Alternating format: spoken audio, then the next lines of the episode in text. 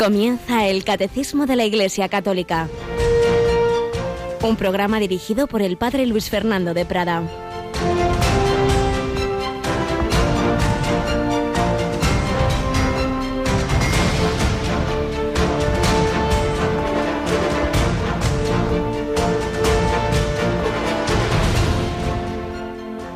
Todo el que por mí deja casa, hermanos o hermanas, padre o madre, hijos o tierras, recibirá cien veces más y heredará la vida eterna. Alabado sean Jesús, María y José en este día de San Benito, el primer patrono de Europa. Luego San Juan Pablo II añadió unos cuantos más, pero durante siglos ha sido el patrono de Europa principal, aquel que dejó todo, que dejó su casa, que dejó su familia, que se fue a vivir solo y luego empezó esos monasterios, los monasterios que llamamos benedictinos, San Benito, bendecido de Dios, y en torno a los monasterios se fue generando pues toda una vida.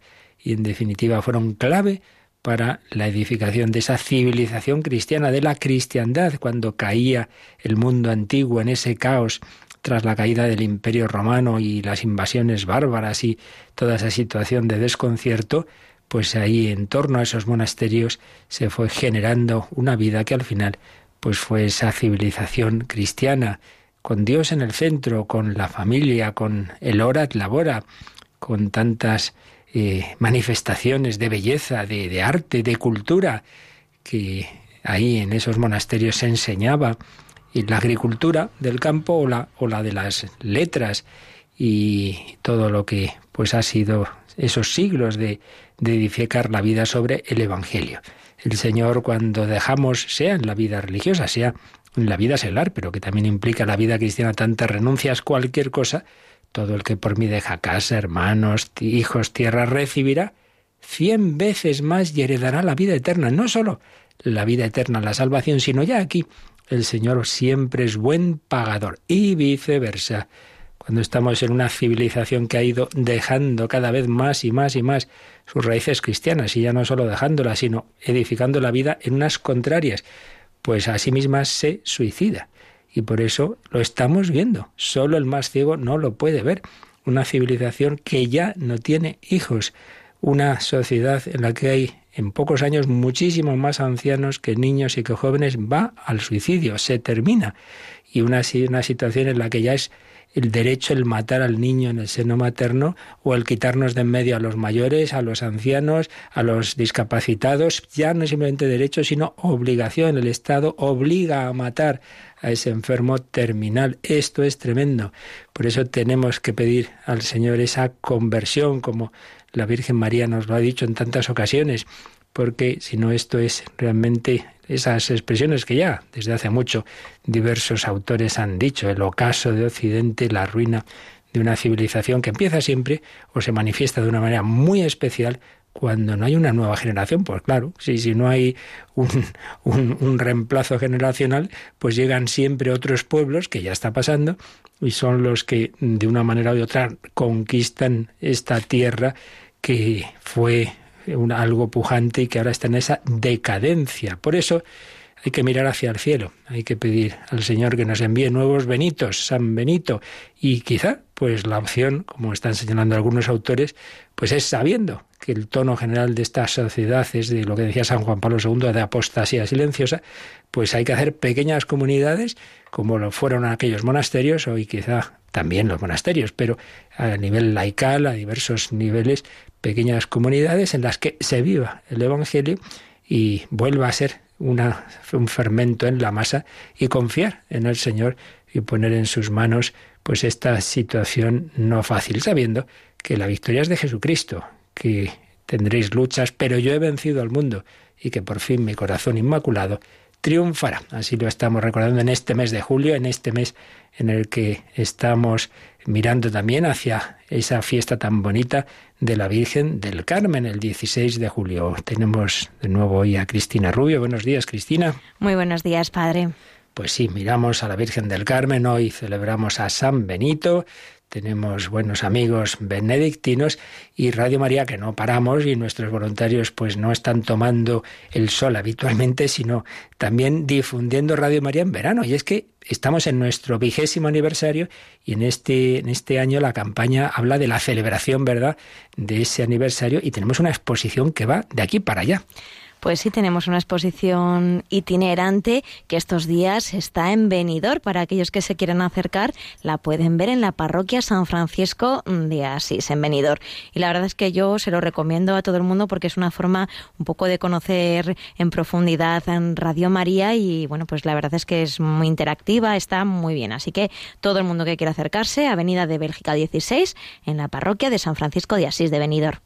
Así que allí no solo se puede ir a la hermosa playa y tomar el sol, sino ver esa exposición del sol de Jesucristo en Radio María, ¿verdad? Les lo aconsejamos y luego mm, la, la, exposición es itinerante, irá a otros sitios donde pueden ver en cada momento del verano donde está nuestra exposición.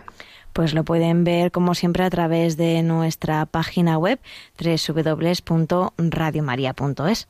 Así es. Bueno, pues vamos a seguir nosotros recordando lo que también más o menos por estas fechas vivían, pero hace ya bastantes años, unas monjas santas, Santa Maravillas de Jesús y sus carmelitas del Cerro de los Ángeles. Estamos recordando momentos de la vida de esta santa y de ese Carmelo en el recuerdo que hemos ido haciendo en torno a ese centenario de la consagración de España al corazón de Jesús, pues seguimos con, con los momentos de, de, la Madre en Maravillas y de sus carmelitas, y cuando habíamos llegado ya a esos momentos trágicos de 1936.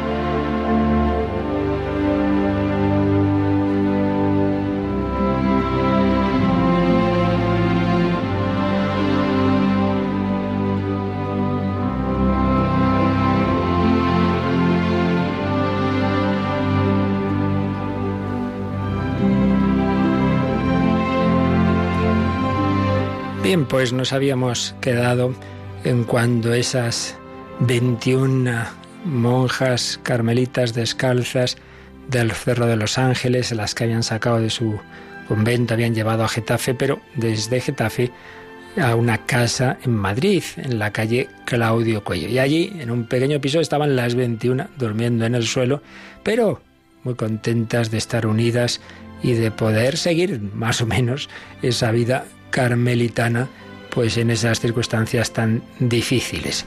Y vamos a ver algo de cómo vivían en, esa, en ese pisito estas monjas, según nos cuenta María de Alvarado en su obra Lámpara Viva. Las circunstancias totalmente extraordinarias de aquellos años no le parecen a la Madre Maravillas un motivo suficiente para dispensarse del menor punto de observancia carmelitana. En cuanto deciden quedarse todas juntas. Habíamos recordado ayer que en algún momento se distribuyeran en dos pisos, pero al final no pudo ser. Pues cuando decidieron quedarse todas juntas en el pisito de Claudio Cuello, la madre organiza la vida como si se tratase de un verdadero Carmelo. La oración a las seis de la mañana, el largo oficio divino que rezan por coros, las dos horas de oración diarias, la comida a sus horas si es que hay algo de comer, la recreación que es esperada con impaciencia porque durante el día se guarda un absoluto silencio. Únicamente la soledad tan amada de las carmelitas es allí imposible, pues no disponen más que de una habitación en la que pasan el día todas juntas. Ni siquiera la noche puede proporcionarles este alivio, ya que cuando llega la hora del descanso tienen que echarse en el suelo en tan poco sitio que la cabeza de una toca con los pies de la otra. Por supuesto no tienen camas, ni sábanas, ni ninguna de las poquísimas comodidades de que podrían disponer en su convento. Todos los domingos se reúnen para tener el capítulo que manda la regla, y la madre las anima a vivir olvidadas de sí mismas, sufriendo y reparando con su amorosa fidelidad tantas y tan terribles ofensas a Dios.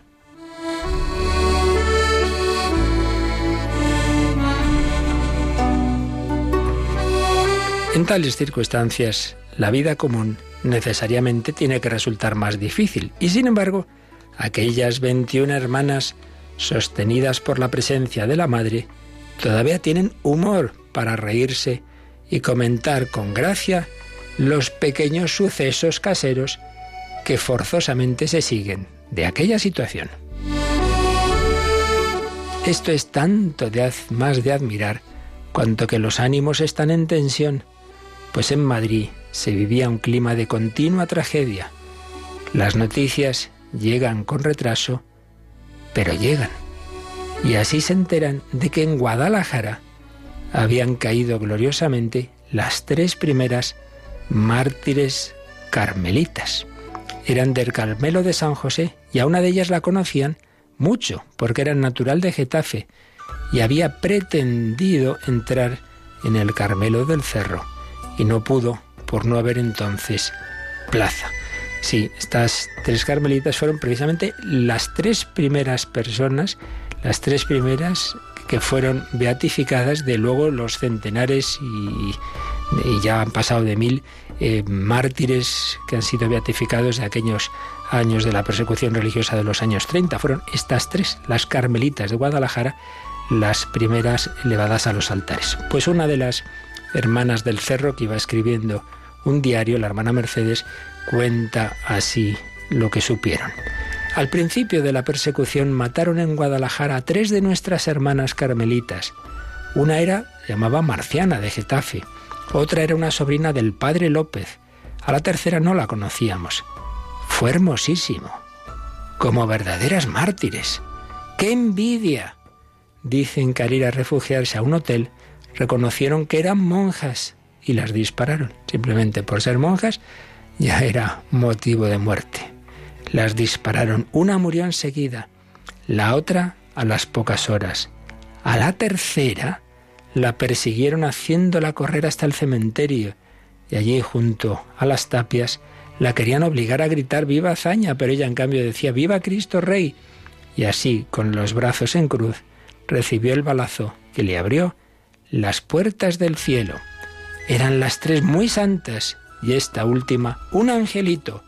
Dichosas ellas, qué suerte y qué honra para nuestra sagrada orden. Pues ya sabemos que estas carmelitas del cerro estaban deseando ser mártires ellas. Cuando les llegaban noticias de otras, dijo, oh, qué suerte, estas lo han conseguido. La madre recibe con temor y temblor las noticias que llegan de las familias de las hermanas y tiene que pasar por el dolor de comunicárselas a sus hijas. Por ejemplo, han fusilado al anciano padre de la hermana María Cruz y a varios hermanos y sobrinos de otras hermanas. Rara era la familia que no tenía que llorar alguna terrible desgracia. La madre las hace todas suyas, sufre con cada una de sus hijas, las alienta y anima a abandonar sus cuidados en el corazón de Jesucristo y a ofrecer sus vidas por tantos pobres desgraciados que no conocen a Dios. Mantener tal género de vida en semejantes circunstancias en una comunidad de carmelitas, en un clima de paz, de serenidad, incluso de alegría, abandonando a la divina providencia todas las terribles circunstancias que una guerra trae consigo, dolores pasados, angustias presentes, temores de lo porvenir, sufrimientos indecibles, era ya un milagro, un milagro que el Señor hacía a través de esta mujer que bastantes años después, en esa misma ciudad, en Madrid, sería canonizada por un Papa Santo, por San Juan Pablo II. Pues tomemos ejemplo de estos hombres y mujeres que han pasado circunstancias tan difíciles, que no han perdido la fe, la esperanza, que han tenido esa fortaleza. Pidamos al Señor que nos las dé para nuestras circunstancias, seguramente nunca tan difíciles, aunque también hoy día ya sabemos que hay cristianos en el mundo que se juegan la vida por serlo, por ir a misa, etcétera, pues para todos, para el martirio de sangre, para el martirio blanco del día a día, pedimos los dones del Espíritu Santo, pedimos la intercesión de la Santísima Virgen María, pedimos a San José y a todos los santos que nos ayuden a seguir ese camino en el que Jesucristo nos promete el ciento por uno y la vida eterna.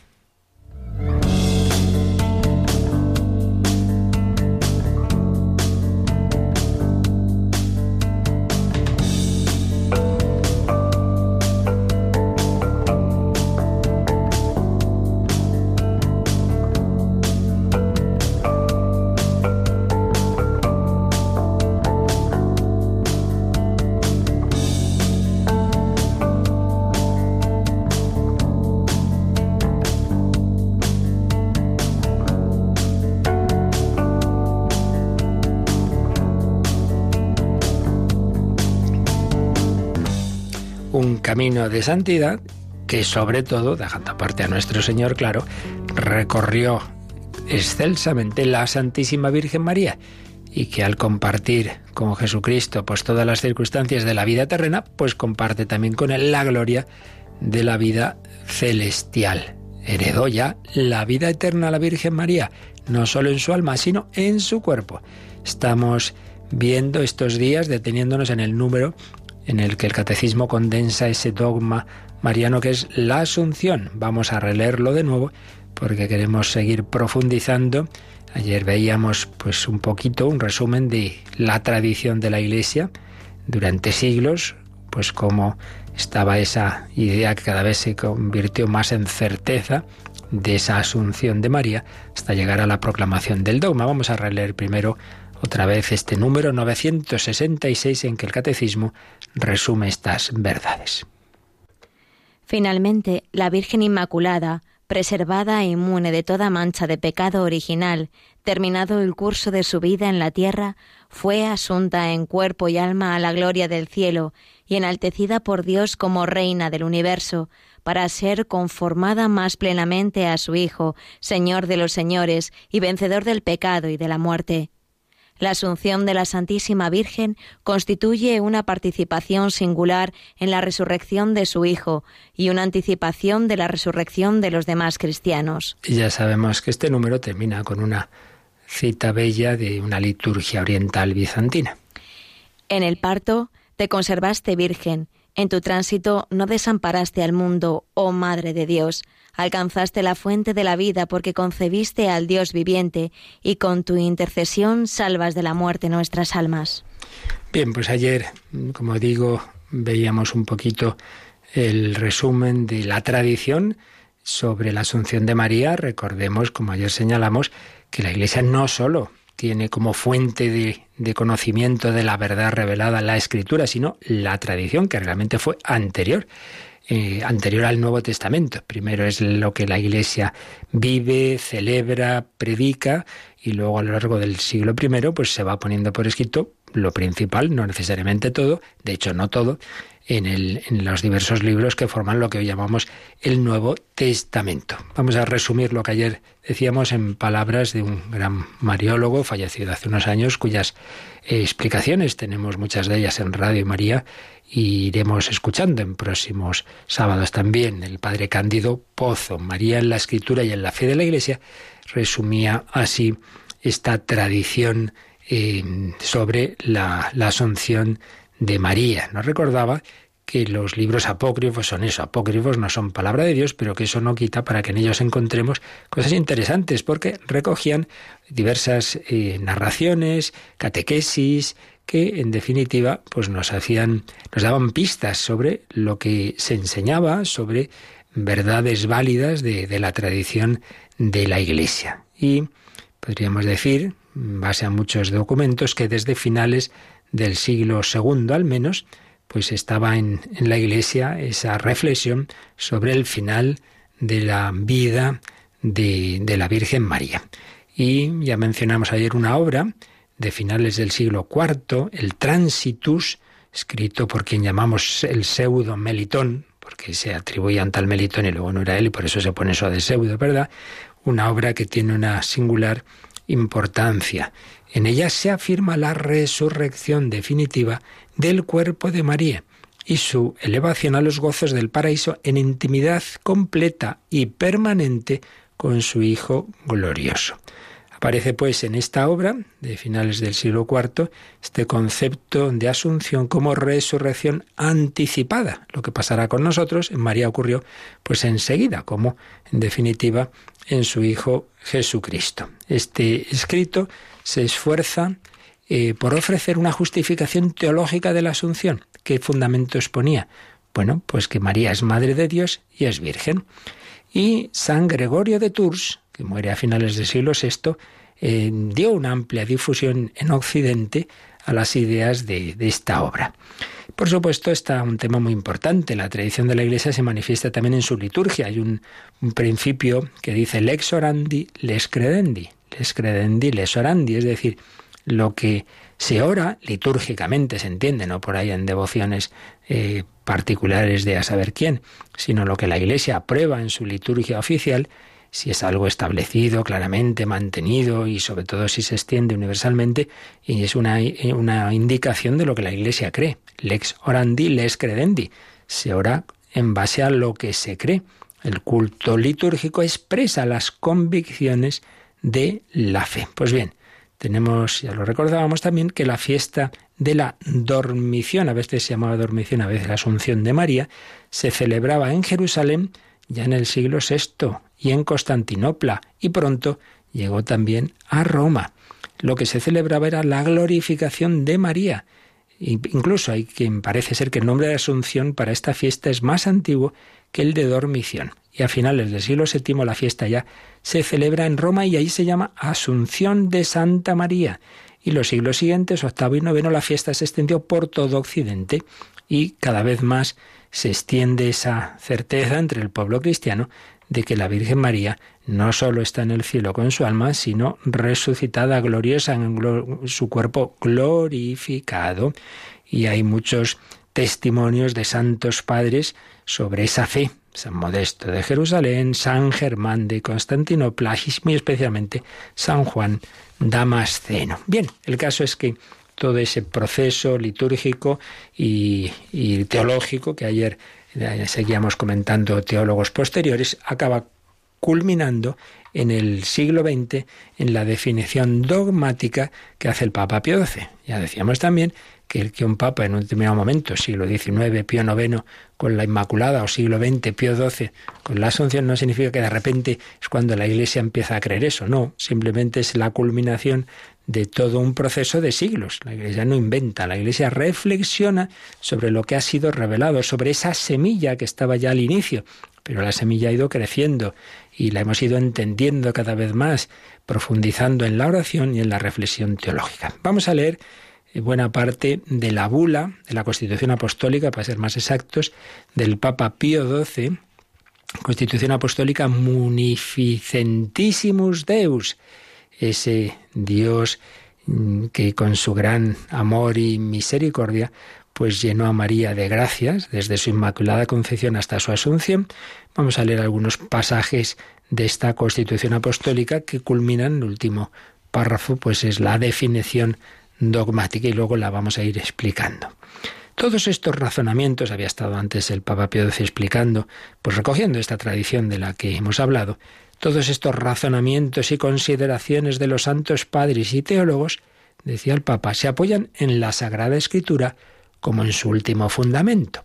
Ellas, en efecto, nos ponen ante los ojos a la augusta Madre de Dios, en estrechísima unión con su divino Hijo, y siempre participando de su suerte. Recordad que estuvimos viendo también pues esa unión de la Virgen con Jesús, pues en todas las etapas, desde la Anunciación pues María siempre ahí, unida a su Hijo, por supuesto, en esos primeros momentos, en esa infancia, en esa eh, anunciación, perdón, sí, bueno, también anunciación de, Simeón a la Virgen María, la, la vida a Egipto, la vida oculta, la vida pública y por supuesto a la cruz.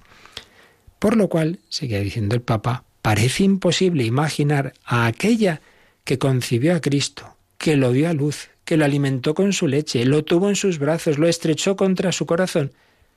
Pues parece imposible imaginar aquella separada de, él después de esta vida terrena, si no en el alma, sí con el cuerpo.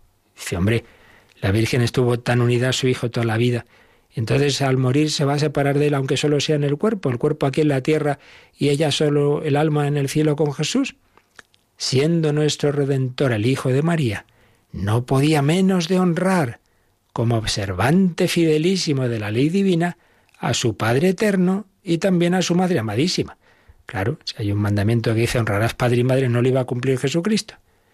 Pudiendo pues enriquecerla con tan grande honor como es el de preservarla inmune de la corrupción del sepulcro, debe creerse que efectivamente lo hizo. ¿Veis el razonamiento? Hombre, si Jesús y María estuvieron tan unidos, Jesús quiere a la Virgen, su madre, y está agradecido a lo que ha hecho por ella, y puede glorificar su cuerpo, no va a dejar aquí su cuerpo en el sepulcro que se corrompa.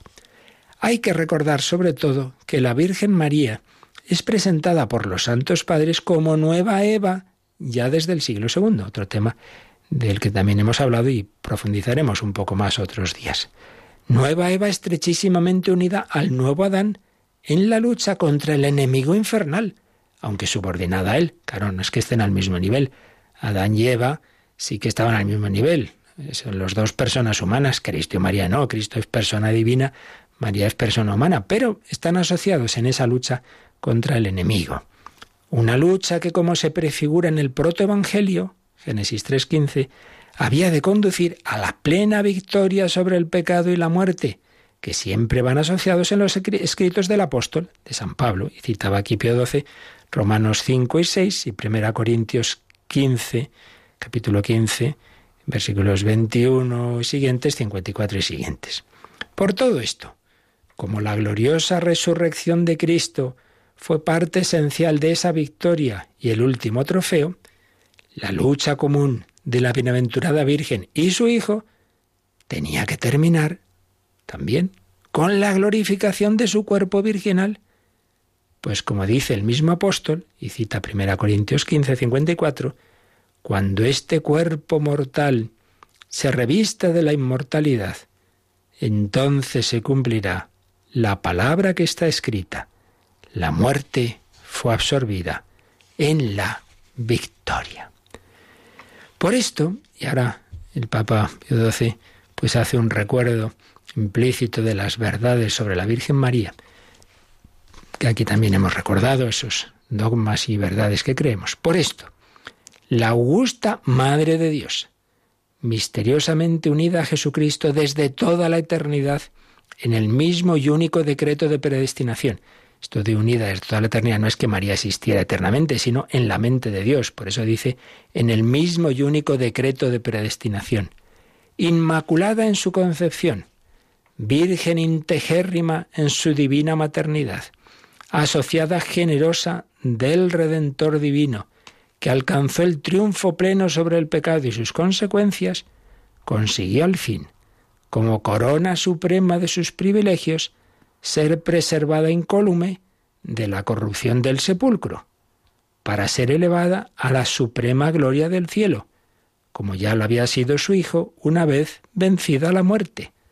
Allí brillará a la derecha de su Hijo el Rey inmortal de los siglos. ¿Veis? En este párrafo, el Papa Pío XII había ido mencionando pues las verdades sobre María, la augusta Madre de Dios, Santa María, Madre de Dios, misteriosamente unida a Jesucristo desde toda la eternidad en el mismo decreto de predestinación, inmaculada en su concepción. Ya va otra verdad la Inmaculada Concepción, Virgen integérrima en su divina maternidad, tercera verdad, asociada generosa del Redentor, cuarta verdad, María colaboradora del Redentor, pues vamos a la quinta. Alcanzó el triunfo pleno sobre el pecado y sus consecuencias, pues al ser preservada incólume de la corrupción del sepulcro, para ser elevada a la suprema gloria del cielo. Y entonces llega ya al párrafo en el que está propiamente la definición dogmática que tiene el, rasgos, el rango supremo de magisterio de la Iglesia, que llamamos una definición infalible ex cátedra. Por todo esto, después de haber elevado insistentemente a Dios nuestras preces suplicantes y de haber invocado la luz del Espíritu de la verdad, para gloria de Dios omnipotente, que otorgó su particular benevolencia a la Virgen María, para honor de su Hijo, Rey inmortal de los siglos y vencedor del pecado y de la muerte, para aumento de la gloria de la misma Madre Augusta, y para gozo y júbilo de toda la Iglesia. Y aquí, después de todo este, este párrafo introductorio, viene ya la frase directamente definitoria es cátedra y por tanto con esa asistencia del Espíritu Santo que garantiza su infalibilidad. En virtud de la autoridad de nuestro Señor Jesucristo, de los bienaventurados apóstoles Pedro y Pablo y nuestra, proclamamos, declaramos y definimos que es dogma divinamente revelado que la Inmaculada Madre de Dios, siempre Virgen María, cumplido el curso de su vida terrestre, fue asunta en cuerpo y alma a la gloria celestial. Y ya finalmente la consecuencia negativa de esto. Por eso si alguno, lo que Dios no permita, se atreviese a negar o poner en duda voluntariamente lo que por nos ha sido definido, sepa que se ha apartado directamente de la fe divina y católica. Culminaba pues en esta definición de 1950 ese largo proceso histórico que hemos resumido aquí brevemente y que lleva a esa certeza. La Virgen María está glorificada, tiene su ser entero, cuerpo y alma glorificado. Hay un corazón que late por cada uno de nosotros en el cielo, no solo el espíritu, sino también esa humanidad plena, ese corazón humano, materno, ese cuerpo de María está glorificado. Pues vamos a quedarnos en acción de gracias al Señor, contemplando a María, asunta en cuerpo y alma a los cielos.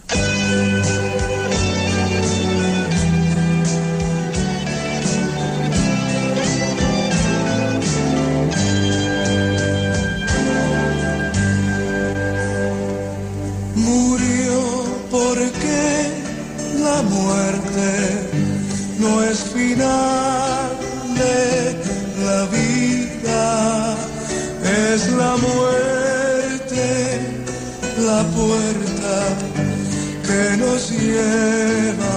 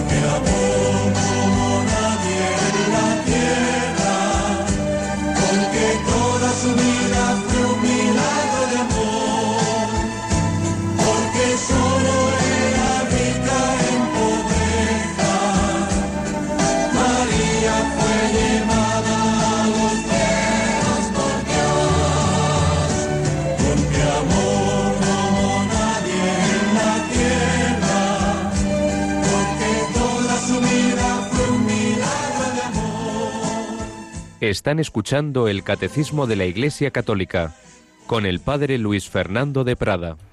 María asunta a los cielos en cuerpo y alma, así lo definió el Papa Pío XII en esa constitución apostólica Munificentísimos Deus.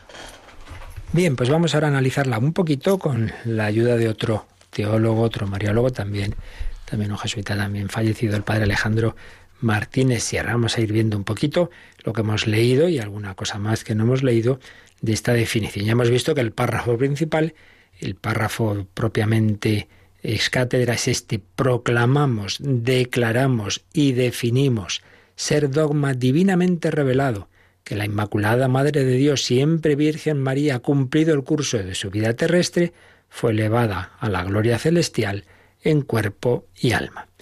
Proclamamos, declaramos y definimos ser dogma. Bueno, pues es una expresión clarísima de que aquí no está el Papa diciendo algo pues muy seguro, muy probable, sino toda la certeza máxima que tiene el magisterio de la Iglesia cuando algo ya no hay ninguna duda. Es dogma de fe quiere decir que es una verdad que Dios ha dicho, que Dios ha revelado, que Dios ha entregado a la Iglesia.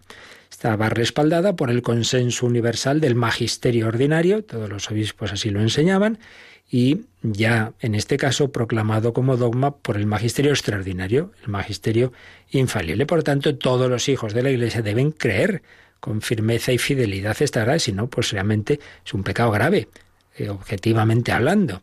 El, que indicaría, bueno, pues que uno ha perdido la fe en que Dios asiste a su iglesia. Eh, es algo, un dogma divinamente revelado. Esto quiere decir que esta verdad no la podemos conocer por simplemente por las fuerzas naturales, por, por la razón. Podemos ver pues argumentos de, de conveniencia, pero la certeza nunca puede venir simplemente de nuestro razonamiento. Solo podemos conocerlo porque Dios lo ha dicho, porque Dios lo ha revelado. ¿Y esa revelación dónde está? Pues ya hemos dicho varias veces que no está explícitamente en la Sagrada Escritura. Está implícita porque sí que hay una serie de fundamentos teológicos en, diversos textos bíblicos, pero que en ningún sitio encontraremos que diga la Virgen María fue asunta. No, en, en la Biblia no, pero es la reflexión de la Iglesia, esa tradición que hemos resumido, que ya hemos dicho que es otro cauce de transmisión de la revelación, esa tradición unida a algunos textos bíblicos sí que nos, hacen ver que esto tiene evidentemente un fundamento, que no es que de repente a alguien se le ha ocurrido por ahí. ¿Y cuáles son esos fundamentos? El mismo Papa Pío XII pues los iba señalando. Básicamente son cinco. Primero, la maternidad divina. Decía Pío XII, la Sagrada Escritura nos presenta a la Sagrada Madre de Dios unida estrechamente a su Hijo Divino y participando siempre de su suerte. Por eso parece imposible figurársela separada de Cristo. Esto que hemos leído antes, ¿verdad? Si no con el alma, al menos con el cuerpo después de esta vida. Ella lo concibió, lo dio a luz, lo alimentó con su leche, lo llevó en sus brazos y lo apretó junto a su pecho. Siendo nuestro Redentor Hijo de María y perfecto cumplidor de la ley divina, no podía dejar de honrar a su Padre Eterno y también a su querida Madre. Así pues, primero, la maternidad divina, la maternidad divina, que no simplemente es algo físico, reclama la asociación y la unión de la madre con el hijo y el sumo amor del Hijo Divino a su madre. Entonces es un fundamento de conveniencia de que el Hijo amantísimo, pudiendo, por ser omnipotente, pues concediera a su madre esa gloria de la asunción corpórea. Lo contrario parece, hombre, bastante inconveniente para el mismo Dios. Primer fundamento, pues, que María es madre de su Hijo y que ha estado siempre unida a Él.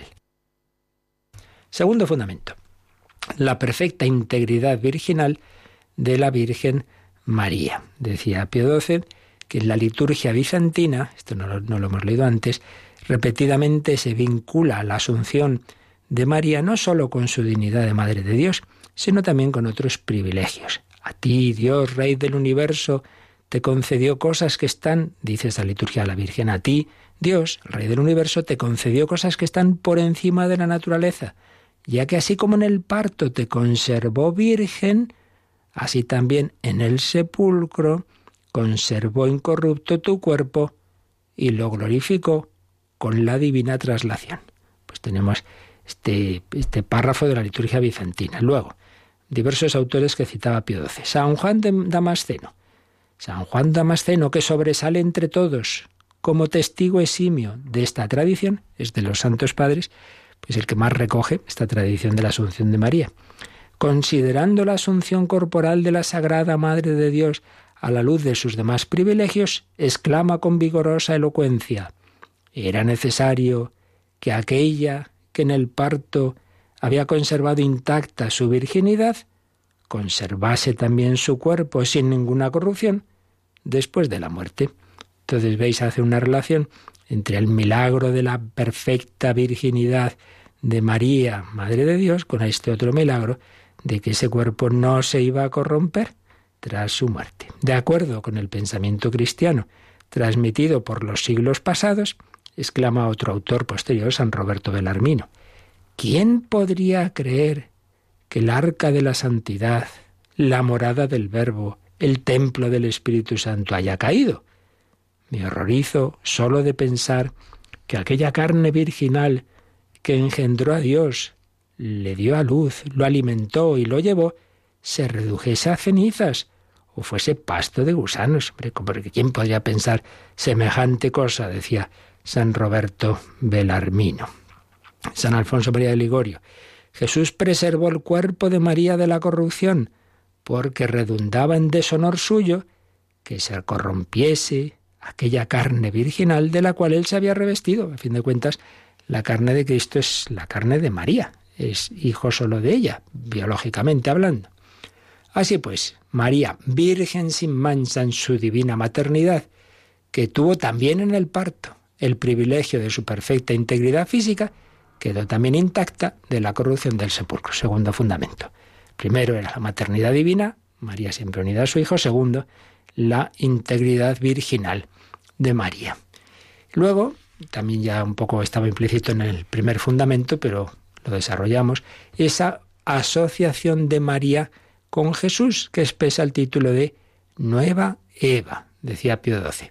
Hay que recordar que desde el siglo II María Virgen es presentada como Nueva Eva, estrechamente unida al nuevo Adán, aunque subordinada a él en la lucha contra el enemigo infernal, que como fue una lucha que como fue preanunciado por el protoevangelio, concluiría con la victoria completa sobre el pecado y sobre la muerte, siempre unidos en los, en los escritos del apóstol de los gentiles. Por esto, así como la gloriosa resurrección de Cristo fue parte esencial y signo final de esa victoria, así también para María la lucha común, esa lucha que llevaba junto a su hijo frente al demonio, se concluiría con la glorificación de su cuerpo virginal, porque como dice el mismo apóstol, cuando este cuerpo mortal se revista de inmortalidad, entonces se cumplirá la palabra de la Escritura. La muerte ha sido absorbida en la victoria. Lo hemos leído antes, sería el tercer fundamento, esa asociación de María con Jesús. Eso sí está revelado en la Escritura. Luego ya de esa revelación, pues implícitamente ahí podemos ver esta consecuencia de que la perfecta victoria contra el diablo y el pecado implica también la victoria y el triunfo sobre la muerte, que es consecuencia del pecado. Cuarto fundamento, la plenitud de gracia y de bendición de María. Alégrate llena de gracia. Entonces decía Pío XII, entre las palabras del Nuevo Testamento, los doctores escolásticos, los teólogos de la Edad Media consideran con un interés particular las palabras del ángel. Ave, alégrate, llena de gracia, el Señor está contigo, bendita tú entre las mujeres.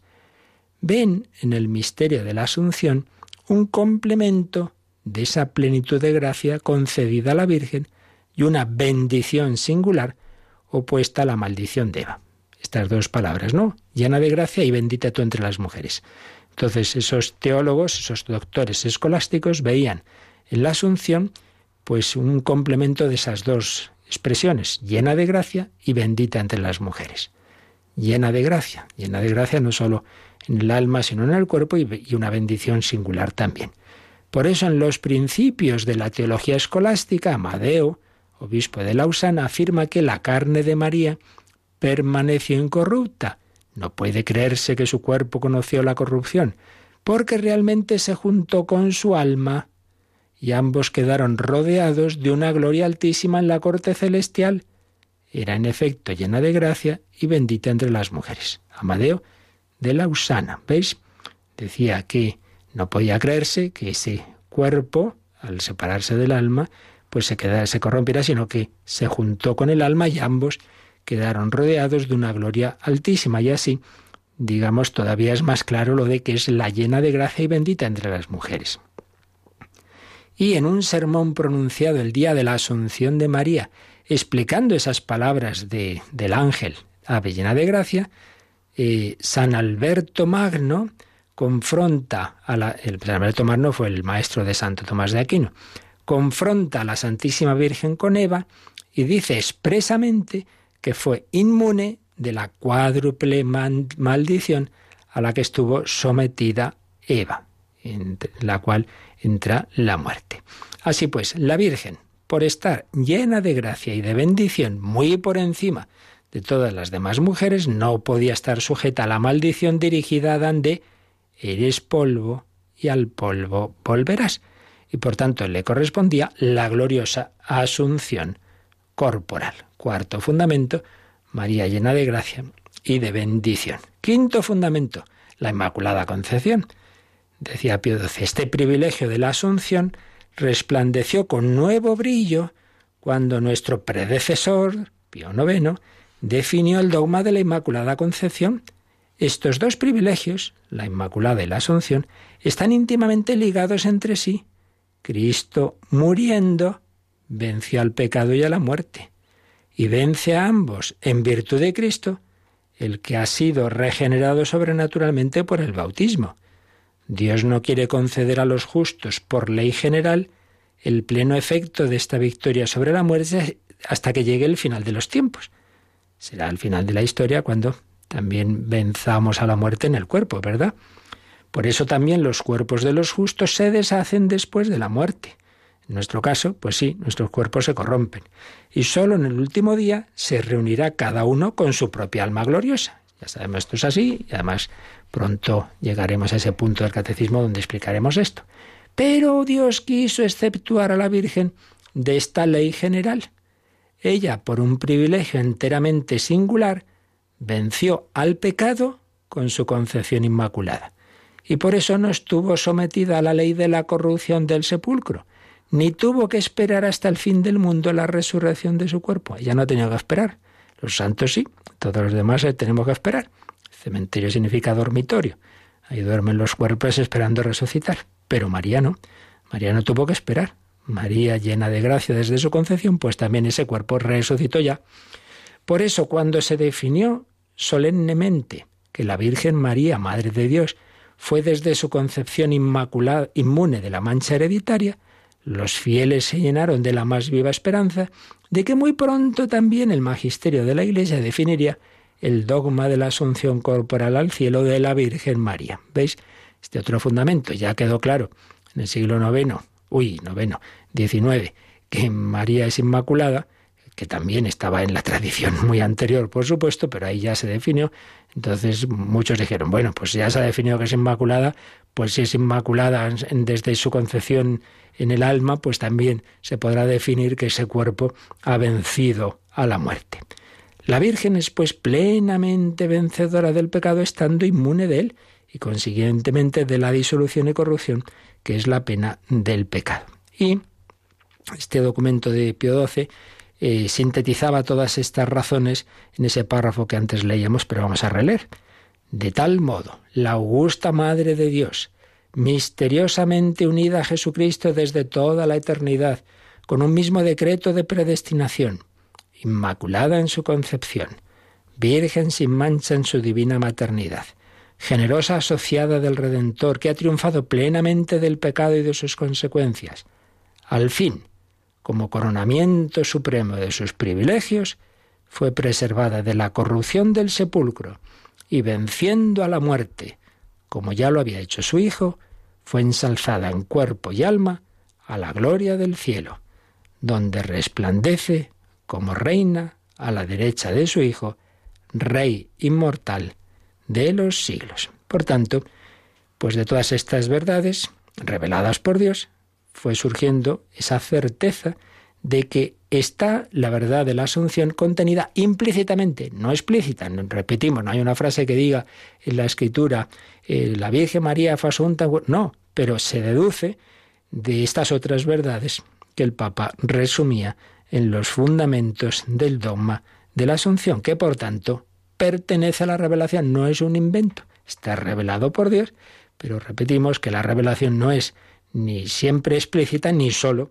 en la escritura. La Inmaculada, siempre Virgen. María está asunta a los cielos en cuerpo y alma. Bueno, pues lo dejamos aquí, terminaremos de explicar esta definición dogmática el próximo día, si Dios quiere, pero yo creo que, lo esencial ya nos queda claro. Como este, esta certeza fue eh, desarrollándose a lo largo de la historia de la Iglesia, en la oración, en la reflexión de los teólogos, y cómo culminó en esa proclamación del dogma que nos mostró Pío XII, todo eso, el resumen de esos fundamentos bíblicos, tradicionales, litúrgicos, que llevaron a esa certeza total de fe divina y católica. Esto está revelado por Dios. María ha sido glorificada al cielo. No solo su alma, sino su cuerpo. Está con, con su Hijo Jesucristo, los dos, nuevo Adán, nueva Eva, han vencido al pecado y a la muerte.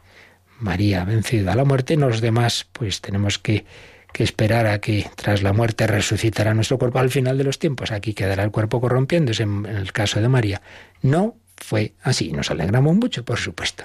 Bueno, pues damos gracias al Señor y a la Virgen y confiamos y pedimos llegarla a ver un día, a ella y con ella a Jesucristo. Pues nos quedamos así dando gracias a Dios y si tenéis alguna consulta, algún comentario sobre este u otros temas, pues también lo podéis lo podéis hacer ahora.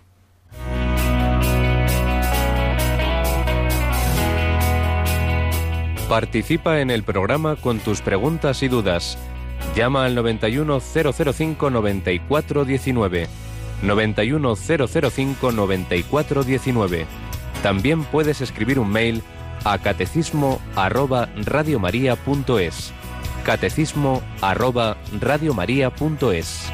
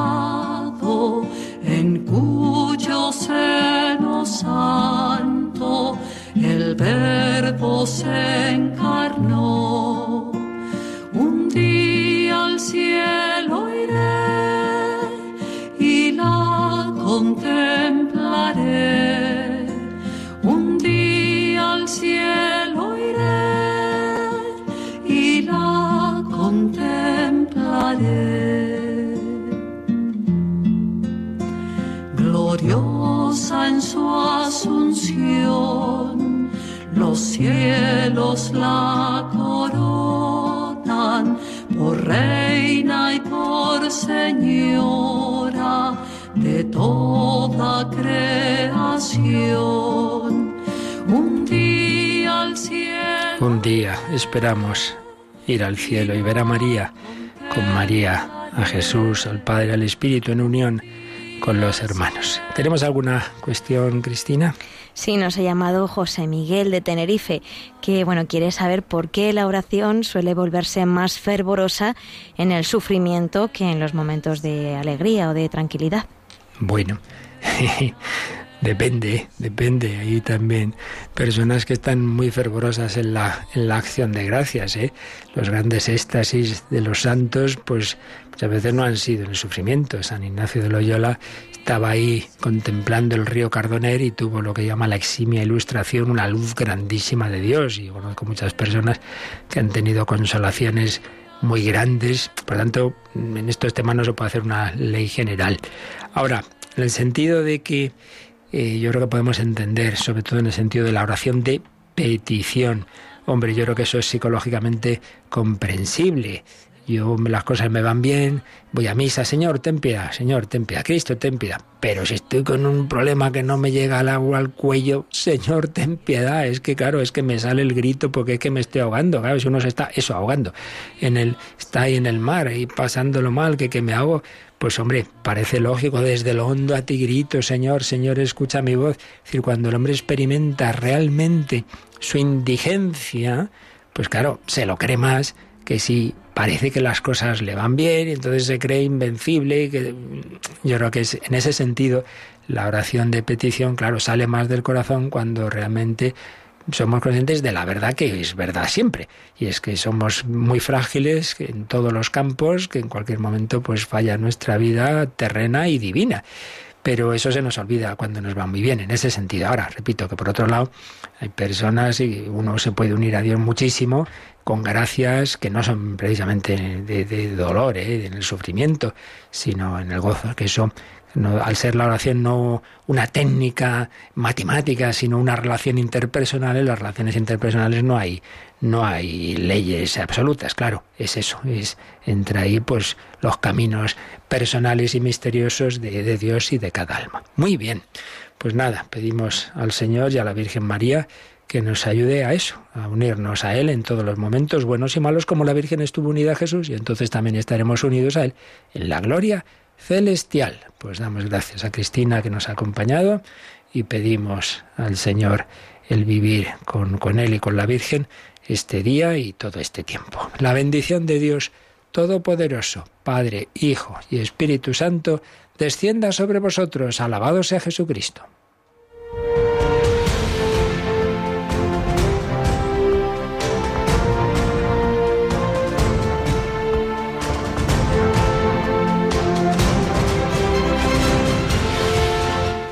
Han escuchado en Radio María el Catecismo de la Iglesia Católica. Un programa dirigido por el Padre Luis Fernando de Prada.